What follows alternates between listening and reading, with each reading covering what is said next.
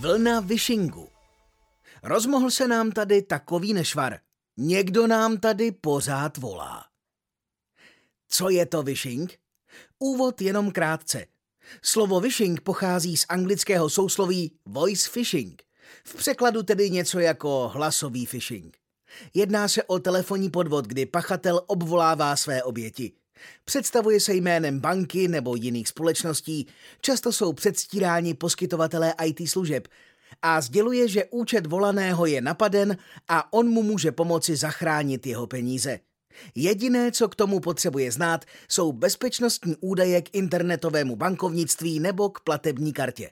Následně oběť přesvědčí, aby mu předala bezpečnostní kódy z es em es nebo potvrdila operaci v bankovní aplikaci a vybere jí peníze z účtu.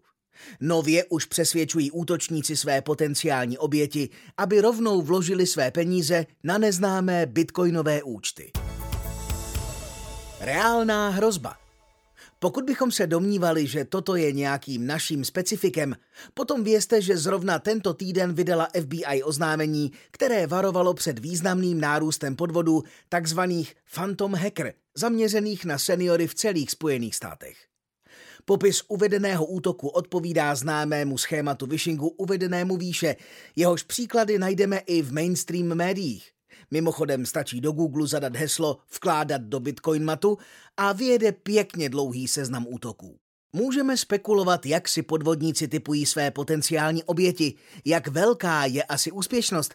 Nicméně já se domnívám, že zapojení umělé inteligence do tohoto typu podvodů představuje problém, který už nastal nebo je velmi blízko.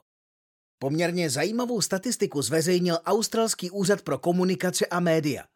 Podle této statistiky bylo zablokováno telkooperátory mezi dubnem a červnem dva tisíce dvacet tři více než dvě stě padesát šest milionů podvodných volání a více než osmdesát pět milionů podvodných es em es. Jednoduchý rozpad čísel tohoto vishingu a smishingu.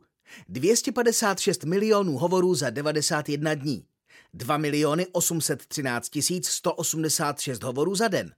A když se to vloží do prime time, tedy mezi osmou hodinu ranní a osmou hodinu večerní, je to dvě stě třicet čtyři tisíc čtyři sta třicet dva hovorů za hodinu a tedy tři tisíce devět set sedm hovorů za minutu. A to jsou pouze blokované hovory a es em es. Jak velká to musí být call centra? Nebo se spíše potýkáme s roboty a velmi pravděpodobně i s umělou inteligencí? Předpokládám, že hovor musí být veden s jistou schopností inteligentní interakce. Jak se bránit? Zdá se, že občas lidská inteligence prohrává s tou umělou. Doufejme, že ten poměr se nezvrátí v náš neprospěch. Bohužel tady nám asi nepomůže technické řešení, ale jen a pouze osvěta a vzdělávání. A to nejen v počítačové gramotnosti, ale i v informační bezpečnosti. Asi to však bude nadlouho, protože změna lidského chování je jen stroj, který se za obrovského řevu uvádí v malý pohyb. Pokud chcete poradit s osvětou, s budováním bezpečnostního povědomí, poradit ohledně bezpečnosti, skonzultovat nějaký problém, navrhnout řešení nebo vyškolit personál, klidně se obraťte na Autokont. Rádi vám poradíme a, jak se říká, za zeptání nic nedáte. Autokont ví jak. pé es. Ariko má to ví taky.